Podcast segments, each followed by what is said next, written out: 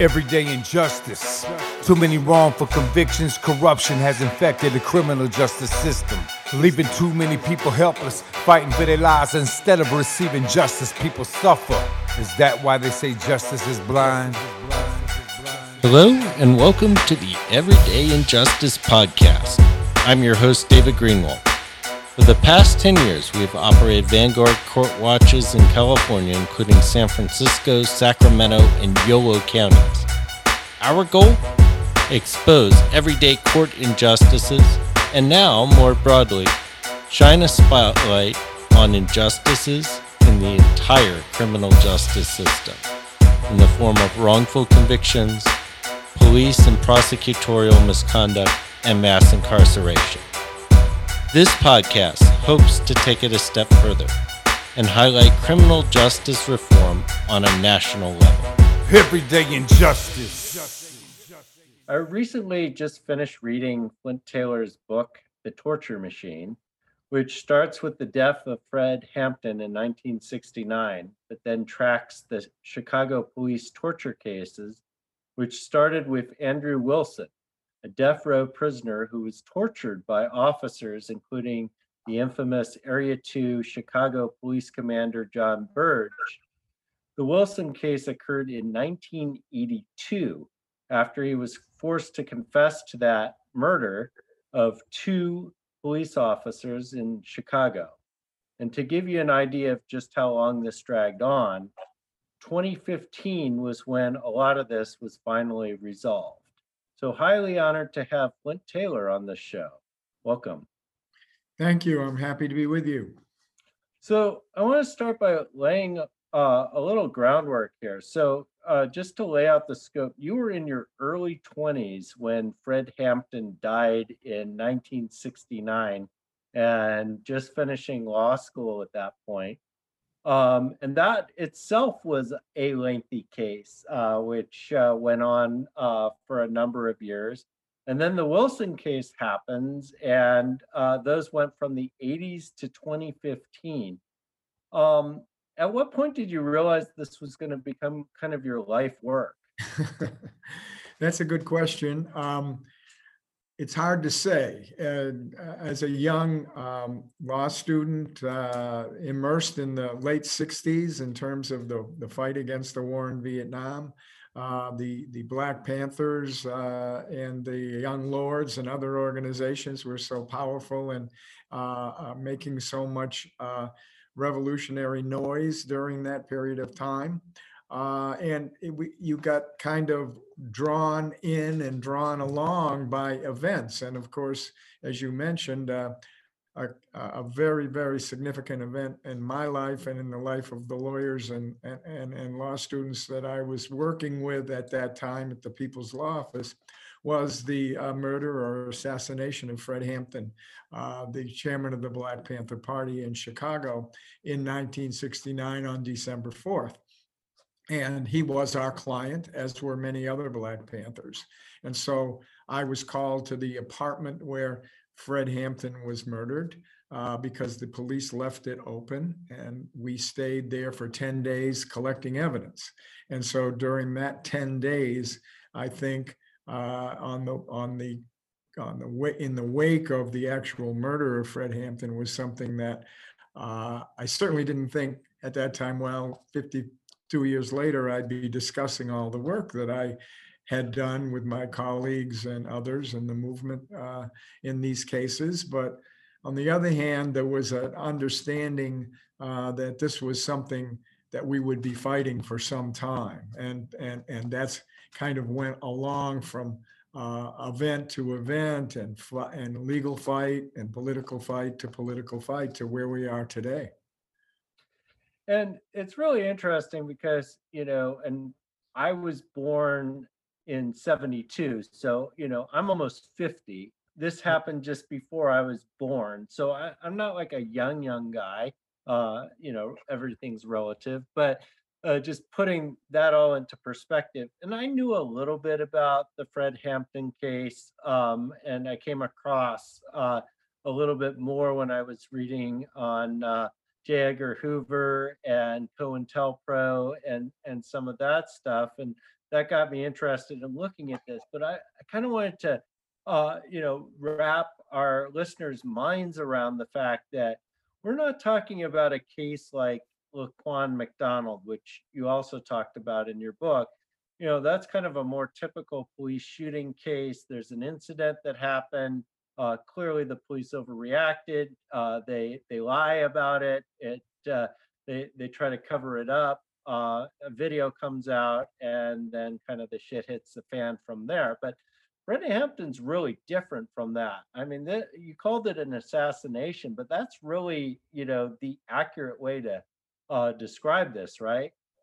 Yes, well, um, as I talk about in the first rather lengthy chapter of my book, it was a 13 year struggle to uncover what uh, in 1983 appeared to be uh, the, the, the, whole truth about the assassination. Uh, it started out with the police and the uh, state's attorney of Cook County FBI's role was kept secret by the FBI, its counterintelligence program, a highly uh, a secret, uh, illegal, and unconstitutional program, which was designed to neutralize and destroy uh, Black militant leaders uh, from Martin Luther King, Malcolm X, Elijah Muhammad, uh, H. H. Rap Brown, Stokely Carmichael, and then, of course, as the Panthers rose to prominence in the late 60s, the Black Panther Party, and Fred Hampton. So that over uh, many years of, uh, of, litigation that I was involved in with my partners at the People's Law Office, particularly Jeff Haas, uh, we were able to uncover that COINTELPRO, that counterintelligence program, that uh, project from J. Edgar Hoover and Washington was in fact behind the raid that an FBI informant provocateur had uh, drawn a floor plan of the apartment showing where Fred Hampton uh, would be sleeping. Uh, they passed that on to the state's attorney and the police, uh, and they encouraged to do the raid and then claimed it as a victory. Uh, claimed it as a success after Fred and Mark were murdered.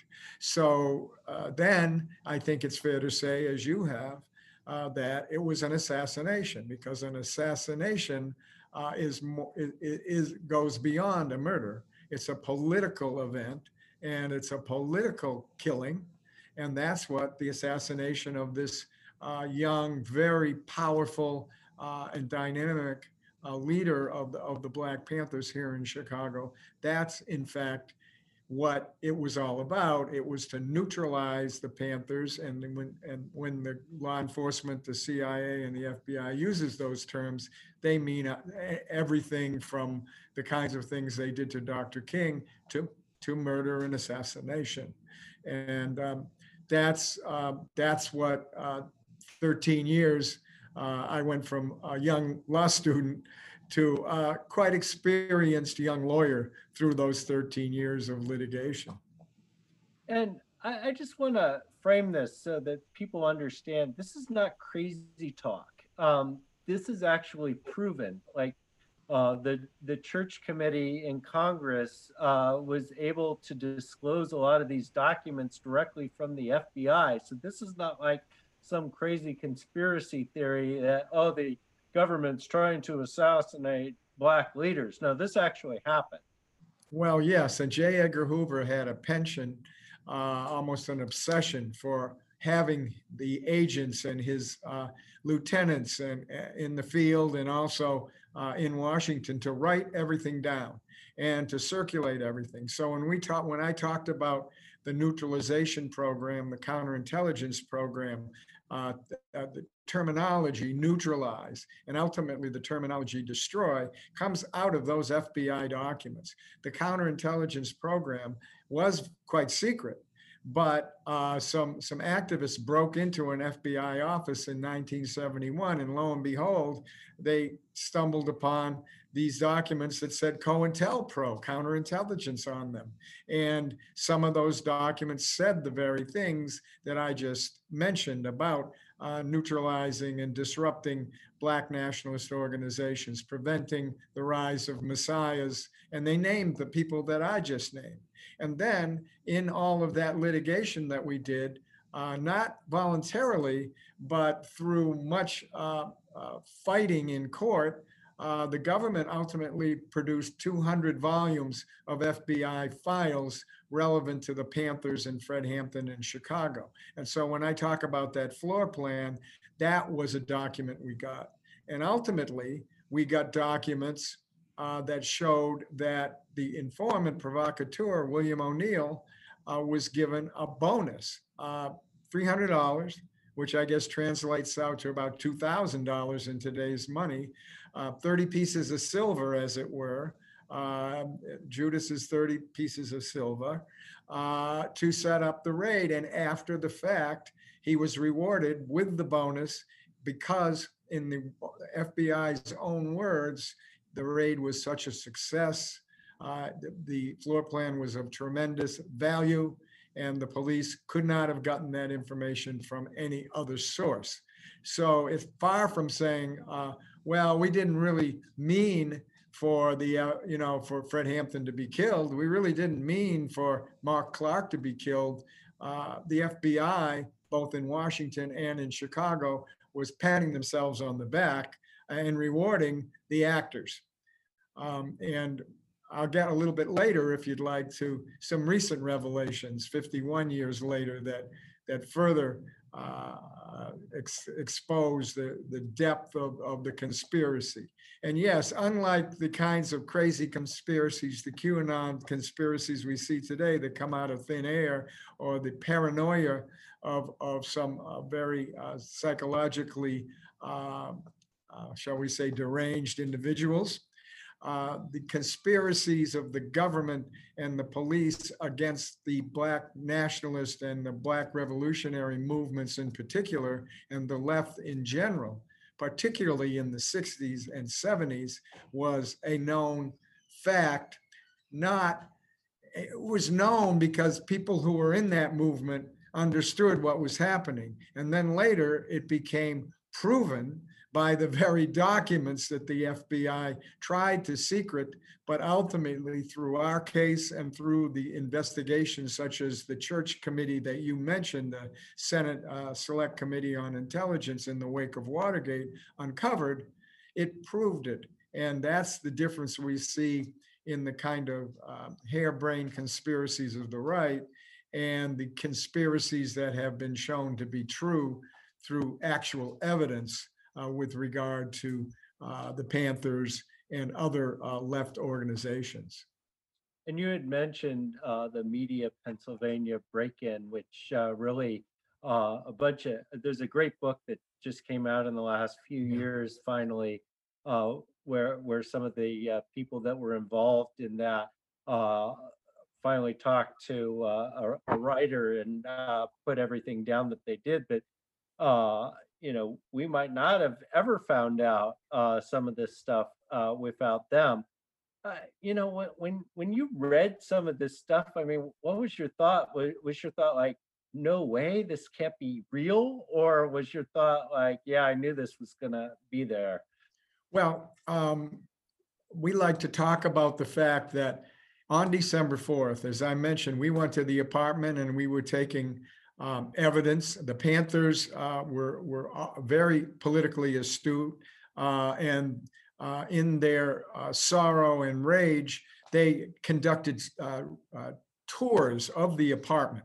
So while, while, while we were taking evidence, the Panthers were showing the world and thousands of people from Chicago, particularly from the African American community, the bullet holes and what really happened there. But Bobby Rush stood in front of that apartment on December 4th and told the world that he laid this murder at the foot of J. Who Edgar, which is the way he described J. Edgar Hoover. Now, Bobby Rush, of course, was uh, the um, Huey Newton to uh, Fred Hampton's Bobby Seale in the Black Panthers. He was the, Rush was the Minister of Defense and, and Fred was the chairman of the Illinois Black Panther Party. So yes, we believed it. There were so much going on, so much repression. Um, but until O'Neal was revealed, we didn't have the evidence. We were fighting this case in court.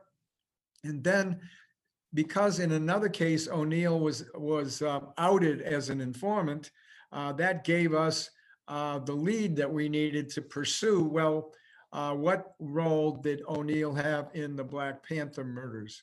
And remarkably, O'Neal was our client because he was a Black Panther, we thought. And all of a sudden, uh, one of our clients uh, turned out to be the key informant provocateur uh, in the setup of the, of the murder of Fred Hampton. So we went from there and and fought and got the the floor plan and the other documentation over several years uh, that showed uh, the FBI conspiracy. So yes, we believed it as a political reality that was unfolding uh, on the streets uh, of this country uh, with Nixon and John Mitchell and all, all, of the people that were in power, uh, it was clear that they had a war against the left and particularly against the Black liberation struggle. But the documentation, thanks to media, the media break in, thanks to some FOIAs that were done by uh, uh, uh, reporters, and thanks to the, the, the Senate committee and to our lawsuit, uh, all of this information that proved the theories uh, and and beliefs uh, that that we all had uh, came uh, to fruition. And you know, just to kind of close this out, you know, one thing to keep in mind. Uh, you mentioned Bobby Rush. Bobby Rush became a very well respected and longtime congressman. So that's the caliber of individual we're talking about with Fred Hampton you know, who knows what he could have become, uh, you know, had he been given a chance uh, to mature. Definitely. Uh, you know, the, the, a lot of the uh, former uh, Panthers get together every year with, and we, we were honored to get together with them on December 4th. And there, you know, there's a judge, there's a doctor, there's uh, teachers, there's, they're all, the Panthers were the best and brightest of, of uh, our, our communities uh, back in the 60s and 70s. And the ones who survived went on and have gone on uh, to be very remarkable people, not surprisingly. I would mention as we close out our discussion on the Hampton case that there is uh, uh, there were several very important documentaries that that came out. Uh, the murder of Fred Hampton that came out right after his murder. Uh, by Mike Gray. And then there was a piece, uh, Eyes on the Prize 2, uh, which came out in 1990 that kind of wrapped up all of this evidence. Uh, and it was called The Nation of Laws. And this very month, there's a Holly, Hollywood uh, version of the of the Fred Hampton O'Neal relationship called um, Judas and the Black Messiah and it's a Coogler film made by Ryan Coogler, who made the, the Black Panther movie of, of great fame. Uh, I'm I'm anxious to see what what it uh, how it depicts things, but I think uh, the actors uh, they have some very good actors, and they had a good screenwriter, uh, and we'll have to see. But we know from the title, Judas and the Black Messiah, that it has captured uh, at least to some very real degree, the FBI's role in uh, the assassination of a quote black messiah uh, uh, in Fred Hampton.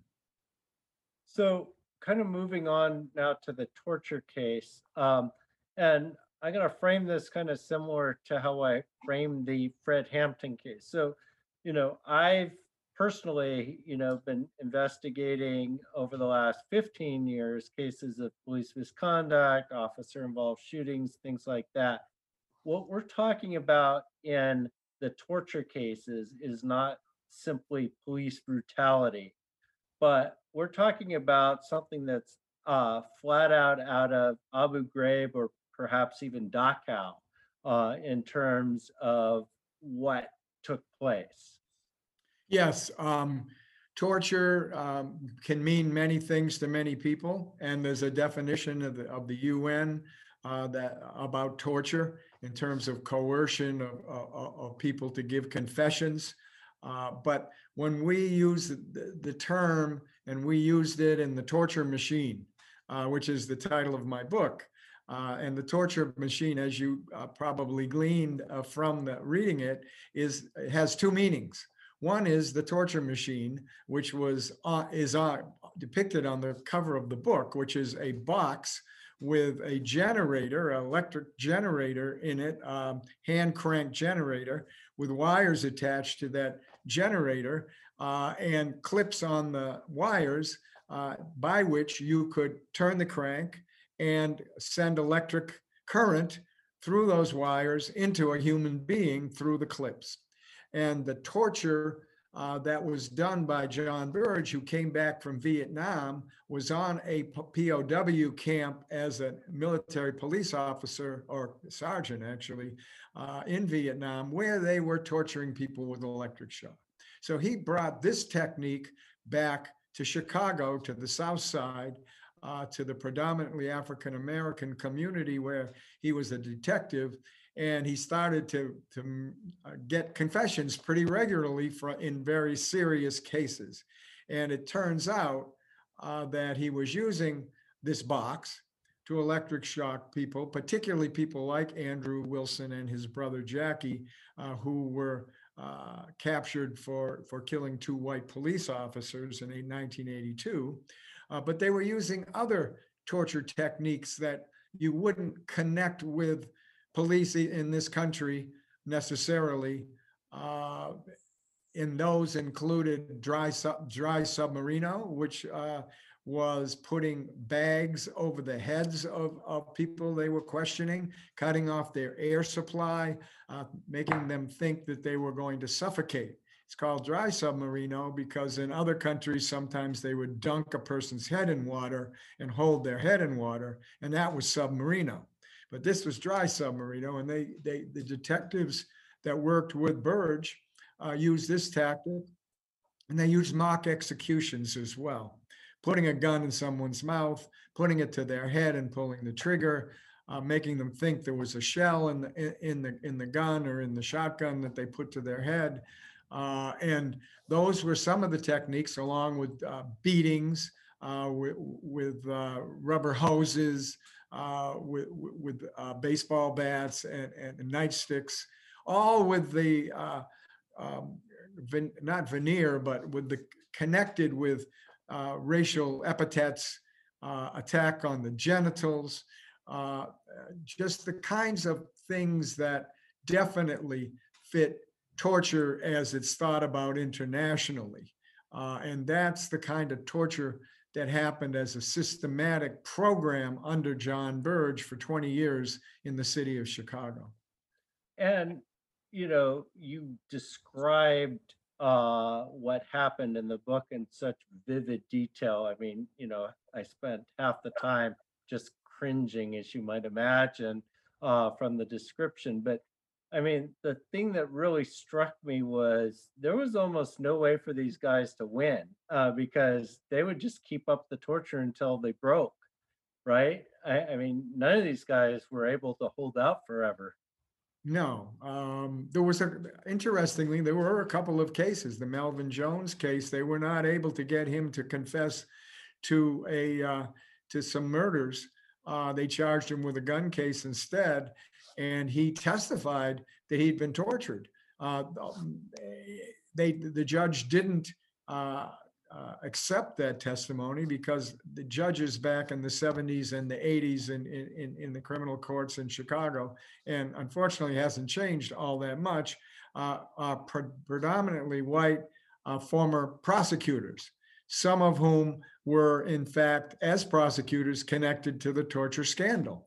So you come up in, you know, and you testify in court saying my confession was tortured from me in front of a judge uh, and uh, who's perhaps, if not um, a former uh, prosecutor in torture cases, certainly sympathetic to prosecutors and police who have been involved in getting these confessions.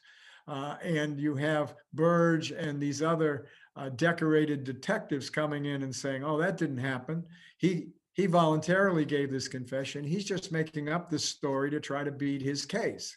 Uh, and so, in all of these cases, these judges would deny the motions to suppress. Uh, the confessions would come into the trials. Uh, the men would be convicted, and they'd be sent to either death row or to life sentences. Uh, and um, that's what started to come out uh, in the 80s when I got involved uh, with my partners uh, at the People's Law Office uh, into uh, fighting Andrew Wilson's civil case. Uh, and um, at that point, the it was thought that Andrew Wilson's civil case was perhaps a one-off. You know, uh, uh, this was the, the, the cops being outraged because two of their fellow uh, officers had been been killed. Uh, and so therefore they tortured the two men that they uh, had eyewitnesses to say were involved. But it turns out, thanks to an anonymous police source, uh, the Deep Badge, as we call them, uh, kind of in honor of uh, Deep Throat in the Watergate case, um, contacted me and my partners during uh, the civil trial of Andrew Wilson in 1989 and said, look, this is a systematic issue. This isn't just a, a one-off case, and gave us leads uh, to take us not only to other victims of police torture, but also to show that it went up the ladder. Burge, at this point, had gone from a detective to a commander of police. The um, pro- head prosecutor, uh, Richard Daley, Richard M. Daley, the son of Richard J. Daley, had gone on to be the mayor of the city of Chicago. Uh, so eh, over the next 20, 30 years, we were able to uncover evidence uh, along with the movement and other lawyers that showed that there was at least 125 African American uh, uh, victims of Burge and his men uh, at the uh, police areas where they worked. Uh, and they, the tactics used were the same tactics that I mentioned earlier.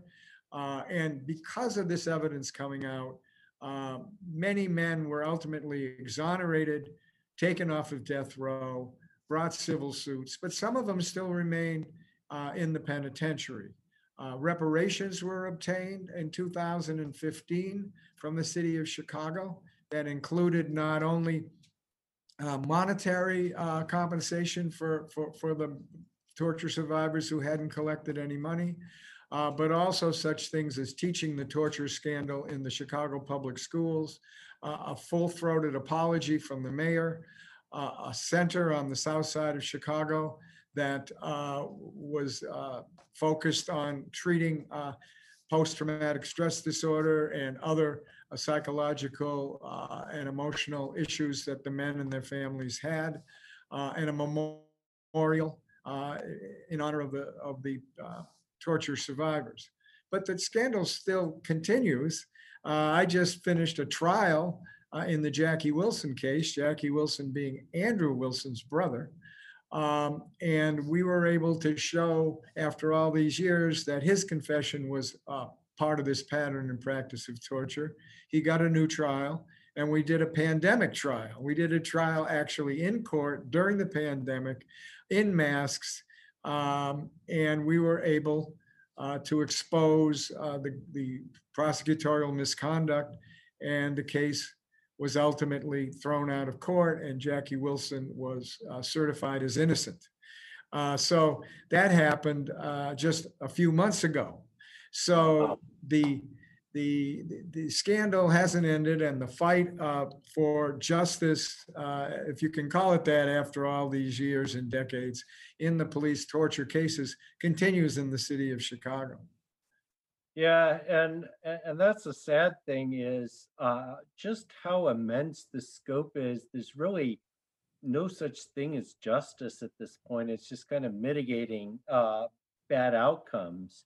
Um I, I you know, one of the things that that strikes me and I think people need to kind of understand. So, you know, not only was this a torture uh, where there's a physical torment that people were exposed to. But if they, uh, a lot of these people were falsely convicted based on these false confessions. So, in addition to however long the torture was and what and however long the physical manifestation, and in some cases that was severe and prolonged. Um, some of these people ended up in prison for decades as the result of this. Well, I think almost all of them did. Uh, and um, some of them, I mean, we'll never know, uh, perhaps um, because DNA was, you know, these weren't the kinds of cases that DNA would definitively show uh, that they didn't commit the crime. Um, So the issue in these cases is torture. And the issue in these cases is that no one should go to prison based on a tortured confession. confession. The confessions might be false, the confessions might be true, they might be partially true. It really doesn't matter. Number one, the torture itself is reprehensible and is in violation not only of the Constitution, but of all international law. But number two, it is per se a wrongful conviction if someone is convicted in part or in full based on a, a confession that was tortured from him. So, or her.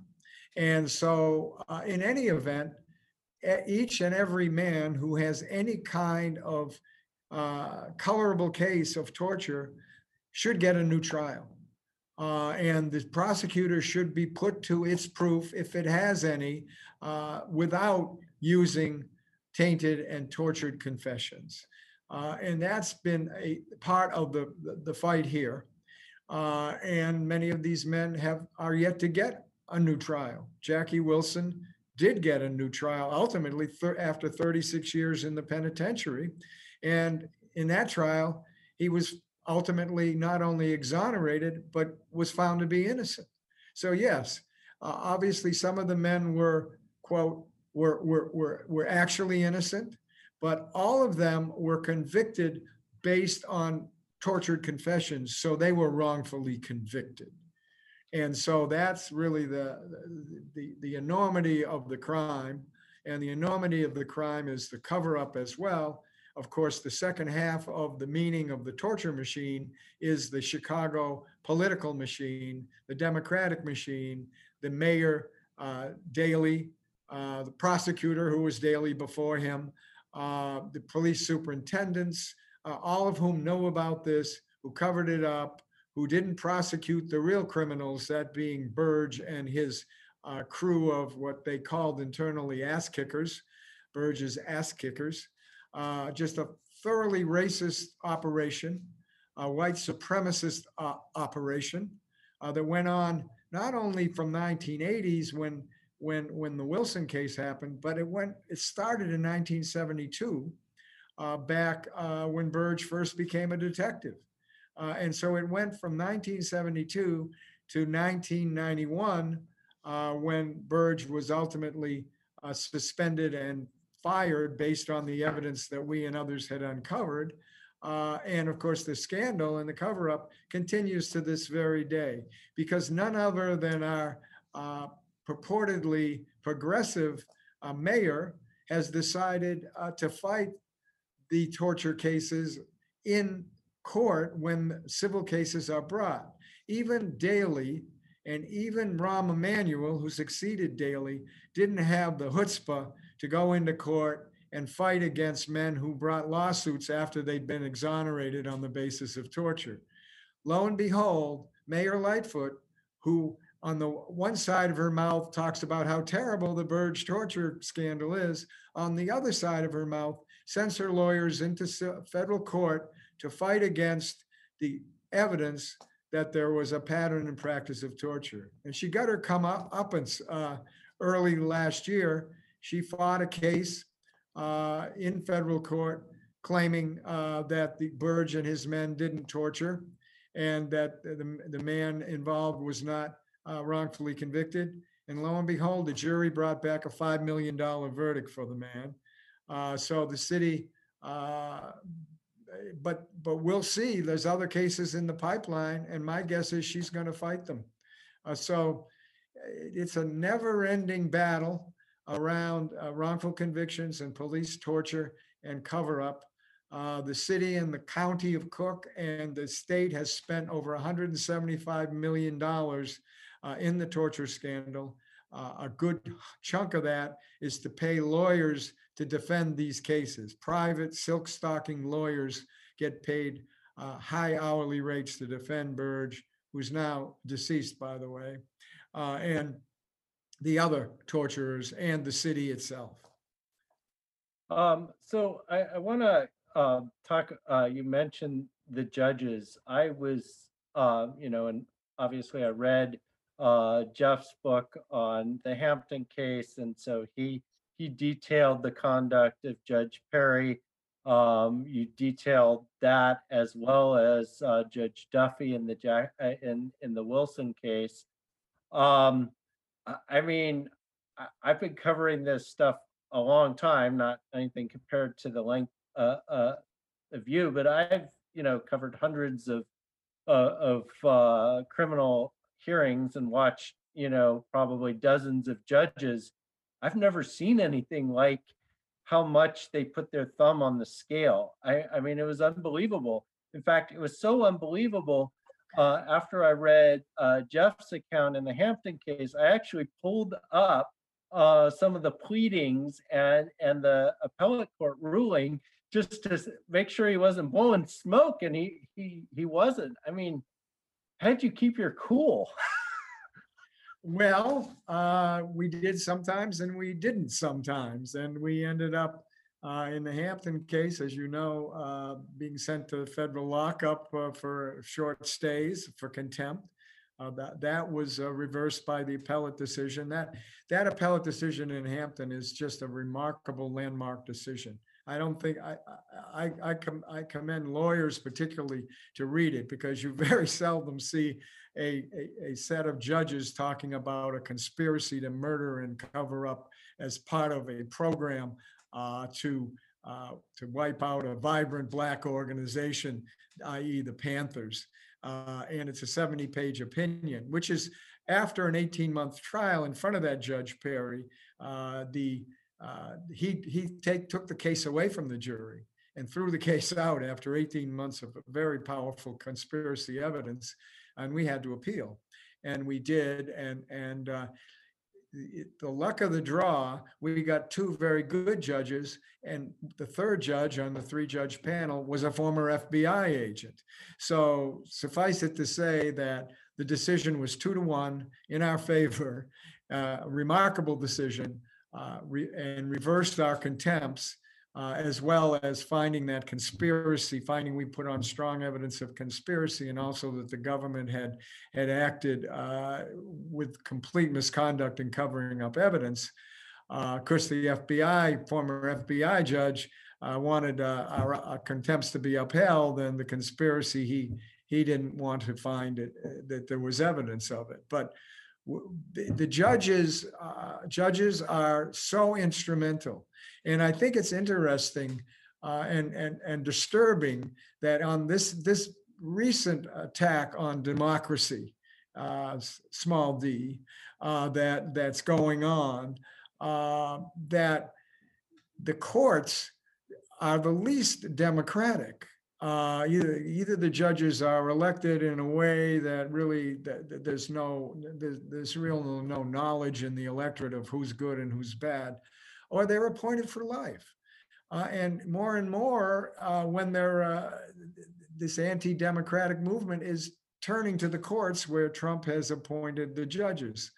Uh, by uh, many of the judges. But going back to the judges we dealt with and continue to deal with, if you get one of these uh, former state's attorneys or you get one of these Alabama racist judges who moved to Chicago like Perry, or you get one of those racist Irish judges from my home neck of the woods, Massachusetts, uh, in Judge Duff, um, you get uh, the kinds of, uh, of outrageous rulings, particularly when you have lawyers such as us who don't aren't satisfied with the judge's rulings and letting them lie, but but but confront the judges with the evidence that you have and the truth of what you're fighting for.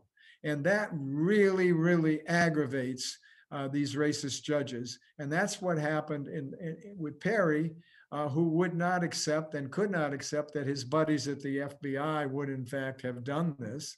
And if they had, he wanted to cover it up. And similarly with Duff, who referred to our black uh, um, illiterate client, Andrew Wilson, as the scum of the earth. Uh, so that gives you an attitude about uh, the uh, to see the attitude of those judges. But when we came to the Jackie Wilson case in 2015, when he was granted a new hearing, lo and behold, we ended up in another in, in front of another judge uh, who was a carbon copy of Duff and Perry in Judge Ford. But we were lucky enough uh, to get rid of him because he was a former prosecutor involved in a torture case. And it was sent to a very courageous African American judge, one of the few on the bench. And because it went to a very courageous African American judge who was independent of all the uh, torture machine, uh, democratic machine, uh, prosecutorial um, uh, dirt that, that that that permeates the criminal courts in, in Cook County, he did the right thing. He found there was torture. He found that Jackie's confession should be suppressed, and ultimately, uh, he found that Jackie was innocent. So, it, if you do get uh, lucky enough to get a, a judge that's not connected, uh, who's not racist, uh, and who looks at the evidence uh, in a fair and impartial light, like we did uh, in the appeal of the Hampton case, and like we did uh, in Jackie Wilson's retrial, then you have a shot at at justice. Uh, but otherwise, you're fighting you're fighting uh, tooth and nail to bring out truth, to change the narrative, and ultimately ultimately to hopefully uh, get the kind of justice that, that that your clients deserve. I, I just don't understand other than, you know, the corruption aspect of it, but, you know, Judge Duff just wanted to limit, uh, you know, the, uh, the evidence coming into the, uh, to the point where he really cut the, the, the meat out of the case. I mean, this was a pattern and practice case and, and the idea that you wouldn't want to introduce evidence, uh, to show a pattern and practice was, is just beyond me. Right, and but you have to understand that he Duff mixed uh, this this attitude, this racist attitude, this pro-police and and and and anti-African American attitude uh, with a certain amount of insanity. He wasn't. He didn't have all his marbles either, you know. Uh, and by the time uh, we got to Judge Perry in the Hampton case, uh, he was like, and and uh, I say this advisedly uh, because I'm I'm headed towards the same age bracket that he was in, but you know he was like uh, he was on the, the far edges of of, of competency uh, mentally. He used to put on dark glasses on the bench. Uh, and we we knew for a fact that he was snoozing up there during some of the testimony, but you know, the, the, the attitudes that these judges had uh, and have really come out in political cases. Uh, you know, they're able to just kind of do their uh, systemically uh, mass incarceration enabling, uh, uh, you know, judging on a day-to-day basis without much conflict because the, the the prosecutors do it, the PDs, uh, uh, although there's some very good ones, including uh, my daughter. Uh, they, you know, they're they're they're overwhelmed, and and so the system goes along because they're, except in in in, in uh, infrequent occasions, the system is not challenged. It's not challenged at the base. It's not challenged at the at the root of white supremacy and racism and mass, mass incarceration. And when some kind of half crazy lawyers like us come along and actually call out what's going on in a political case where your client is already uh, disfavored, uh, to be very kind uh, in terminology, who uh, who's extremely unpopular, uh, then you get the kind of fireworks uh, that happened in, in, in the Hampton case and and in the the uh, torture case, uh, Wilson case, and ultimately in Jackie's case before Jackie Wilson's case before we uh, thankfully got from the worst judge uh, that we could have had to perhaps the best judge we could have had. So, um, you know, one of the interesting uh, things that came out of all of this, and I, you know, it's funny because I didn't even realize the extent of uh, all the torture stuff. I knew about the wrongful convictions and, uh, of course, uh, Governor Ryan's ending the death penalty uh, in Illinois as the result of all these wrongful convictions. But I didn't realize the connection between that and the torture in, in, until I, I read your book, and and then it all kind of really came together. I mean, um, how much of a role did these torture cases play in the governor's decision? Uh, I think a large role. Um, the there were hearings, um, parole type hearings uh, before he made his decision, uh, and four or five of the men who were on death row uh, were very clearly tortured by Burge and his men. And those cases were presented to Ryan uh, as part of the reason that there should be clemency uh, with regard to all of the men in death row. But what Ryan did was he pardoned on the basis of innocence four men who had been tortured by Burge. And he made that a, a, a separate determination.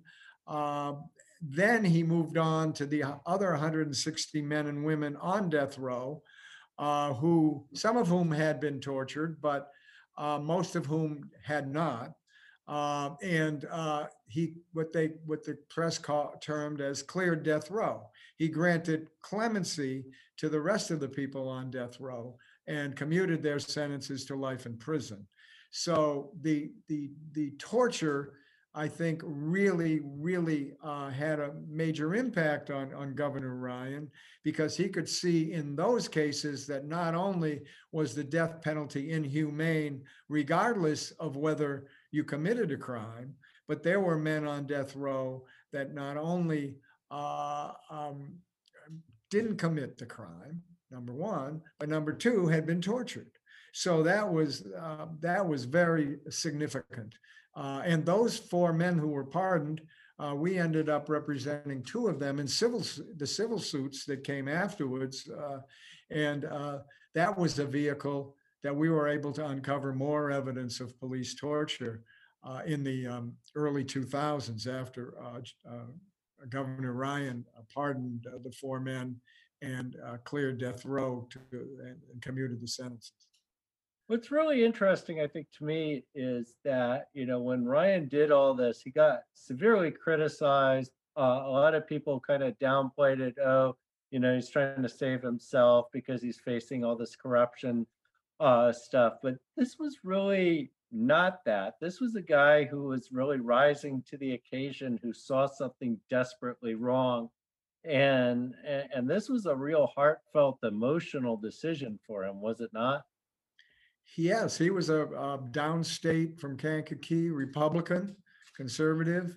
Uh, when he first came into office in 1998 or 1999, his one of his first decisions was to um, okay the execution of the last man who was executed uh, in Illinois, and that was in I believe 1999. Um, and then another uh, death penalty case came um, on his desk, uh, Anthony Porter, uh, who was not only a borderline in terms of his uh, intellectual capacity, uh, but there were real questions about guilt or innocence uh, because someone else had ultimately com- uh, confessed to the crime. And so at that point, Ryan um had a moratorium on the death penalty and and we can't really underestimate the power of the movements here the, the, in Chicago over decades um, to, to against the death penalty. Uh, there was a, a, death row 10, 10 of the uh, torture uh, men who were on death row banded together and people on the streets supported uh, their uh, their cases, and and and they were put in front of Ryan, and four of those were the men that were ultimately pardoned by Ryan. But there was a process with Ryan, an education of Ryan, that yes, he he had a real uh, humane side to him, uh, and uh, that all of the struggle that went on to bring these these issues to him as as a moral and political and legal question uh, was just four or five years of of that. Uh, and he then, I think, really truly in his heart became against the death penalty. And um, on his way out the door, he did what we just talked about in terms of the pardons and the commutations. And it certainly didn't help his cause. Yes, he, you know, every politician almost in Illinois can be uh, scrutinized for for some kind of uh, corruption or another, and he had some in his background. But I assume that uh, probably he was more uh, focused on because of what he did with the death penalty rather than less, and he ended up going to jail for for for, for years on the corruption case. Uh, but he also became a very outspoken uh, critic of the death penalty and went around the world speaking against the death penalty before he was incarcerated on the on the corruption charges. So um, he uh, definitely uh, had a conversion, a conversion based on on his conscience uh, and a, a, conversion based on uh, what the movement and and, and uh, the truth about the cases uh, were shown to him over the years. We're just about out of time, but um, on Andrew Wilson, uh, is it your sense that he was tortured into confessing to something that he actually did do, or uh, how how did you uh, conclude with that one? Well, with Andrew, his case, uh, he first got the death penalty. There was an eyewitness uh, who was across the street uh, who identified Andrew as the shooter uh, of the two officers, and Jackie uh, was almost an innocent bystander, or was an innocent bystander. He had driven the car that had gotten stopped on a routine uh, traffic offense, and his brother hopped out uh, and uh, ultimately, according to the eyewitness, shot the two officers and killed them. They then left the scene. Uh, so um, Jackie was rounded up along with Andrew. Uh, Andrew, they both were convicted of the double murder. Uh, Andrew got the death penalty, but he got a retrial because of his tortured confession. Uh, they threw the confession out. He had a second trial. Uh, he was convicted of the murders again based on the eyewitness testimony. Uh, and he, the, the jury that was to determine the death penalty and the second time, uh, one juror held out. So Andrew got double life sentence rather than the death penalty. And he died in the penitentiary in 2007. So there was definitely evidence that Andrew committed the crimes. On the other hand, Jackie, uh, the, the evidence was that he was driving the car when it was stopped by the police. He stood by uh, in shock when his brother shot the two police officers. Uh, and then he drove away with his brother. Um, but he spent 36 years in the penitentiary before he was able to get a new hearing on his torture. And that, as I talked about before, uh, he ultimately was shown to be innocent. So, uh, of course, there. So I guess you would say that uh, the courts and the juries have found Andrew to be guilty of the crime, whereas the courts have now found Jackie, his brother, to be innocent of the crimes. Um, so I guess that's the best answer I could could give on that. I do want to say before we close uh, about reparations. Reparations uh, was was a remarkable um, accomplishment by the an intergenerational and uh, interracial movement here in the city, uh, and it is a uh, an example uh, that other uh, cities across the country have taken up in one form or another.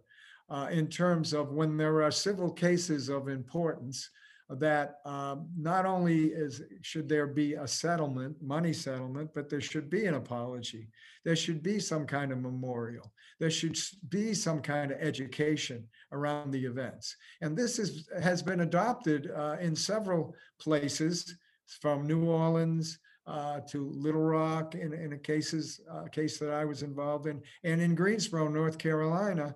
Uh, 40 years later, uh, the Greensboro uh, City Council has finally admitted that the police were involved in the uh, massacre by the Klan and the Nazis of the five anti-Klan demonstrators. And so they've not only apologized, but they've set up scholarships in the name of the five victims of the Klan and Nazis. Uh, so reparations is something that is a demand that can be and should be made uh, in cases where uh, there is extreme uh, police violence. Uh, and uh, this seems to be something that that the movement in various cities has taken up and continues to take up. All right. Well, I know we went a little longer, but I, I couldn't cut us short. Uh, I hope you don't mind. Um, and thank you so much for your time. And, and, and really thank you so much for your, your half a century of work on this stuff. I mean, I mean, this is just mind blowing. Uh, this is America. And I, I know you mentioned that a, a few times in your book, but you know, this is stuff you read about in Abu Ghraib and Guantanamo and, and third world countries. And this was happening in Chicago. You definitely, uh, you're you're right. Uh, it's great to have uh, been able to to talk with you. All right, thanks a lot. Take care and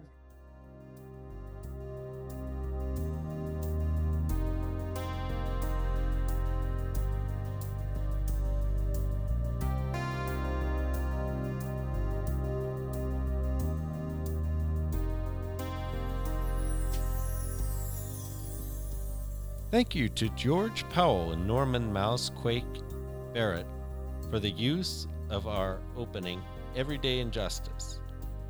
You can see more of George's music at www.justiceforgeorgepowell.com. That's justice for George Powell, all one word, com.